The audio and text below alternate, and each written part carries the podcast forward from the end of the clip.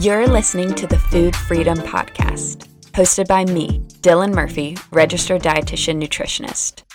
Food Freedom Podcast explores the topics of intuitive eating, mindset, and body respect to help you create a lifestyle of lasting food freedom. We believe it's possible to feel confident in your food choices and connected to your body. And here on Food Freedom Podcast, we will show you how. I am a registered dietitian nutritionist and owner of Dylan Murphy Nutrition, a nutrition coaching practice helping women make peace with food, heal their relationship with their body, and create sustainable health habits. We welcome all foods over here, from kale salads to queso and everything in between. Let's dive in. Hey everyone, welcome to episode two of the Food Freedom Podcast. Thank you so much for all of your support and kind words and encouragement since we launched episode one. And I'm so excited to see where this goes. So, as I've been digging into content for this podcast and topics that I really want to discuss and dive into, I thought a good place to start would be to give you a little bit of a background on who I am and how I got to where I am today. I've been a registered dietitian for almost six years now. And it's interesting because what first got me into nutrition is a lot different than what I do now. So let me explain a little bit more. I fell in love with nutrition in high school. I played many sports in high school. I also went to a very small school, so I was able to play many sports. As a multi sport athlete, I quickly realized the profound impact that food and nutrition can play in our body and in our performance. But at the same time, I wouldn't say that my relationship with food was 100%.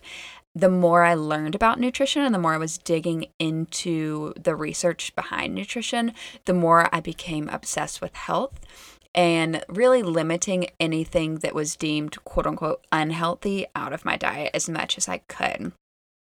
I still can vividly remember days growing up when we'd go to Moe's for Kids Eat Free Monday. I don't know if y'all had that where you grew up, but I remember that was a huge thing. And if you follow me on Instagram long enough, or if you know me, you know that Mexican food is my love language. And I believe that Mexican food can be a love language. But it's crazy because back in the day, I would literally bring salads to Moe's instead of eating the Mexican food. I would say no to the queso. There was a salad place next door that, yes, had really great salads, but I would eat those instead of Mexican food. And gosh, a tragedy. but it really does make me sad to think that I was avoiding foods that bring me so much joy. And I thought that that was the healthy thing to do. So I went on to study nutrition at Clemson University. Go Tigers shameless plug.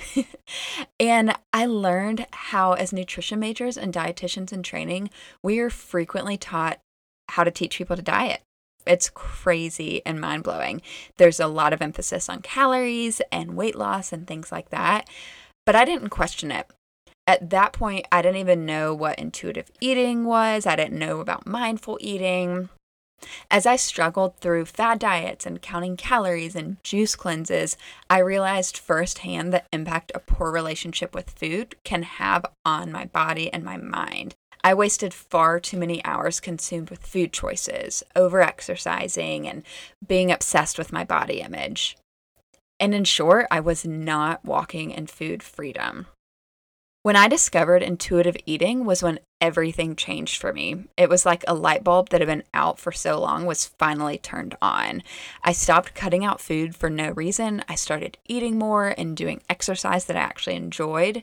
And that was so game changing for me. By walking away from the diet mentality and embracing food freedom, I was spending way less time overwhelmed with guilt, discouragement, and frustration, and way more time feeling confident and satisfied and at peace with my food choices and my body image.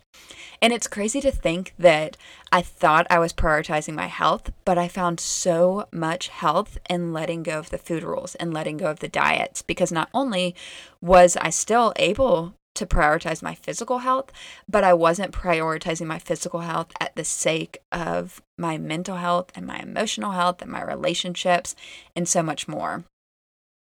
Walking in food freedom has completely changed my relationship with food for the better and changed my relationship with my body for the better. My food choices are now rooted in nourishment and not punishment. My exercise choices are based on movement that makes me feel strong and empowered, not what burns the most calories or will work off last night's dinner. And this is exactly why I started Dylan Murphy Nutrition because I want this to be true for every woman. And I know that it can be.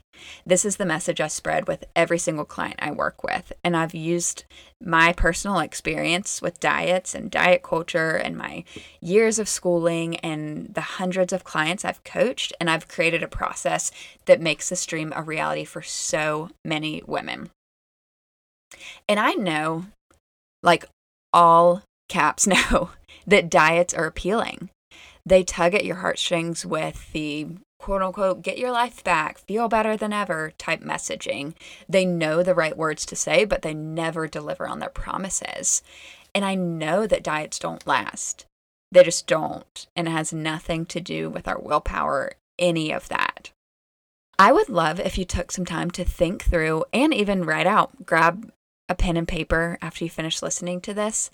And I want you to write out the diets that you've been on in the past, whether they were actual diets or maybe just seasons of cutting out certain food groups like no added sugar, no carbs, etc. And once you make that list, I want you to think about how long those diets lasted.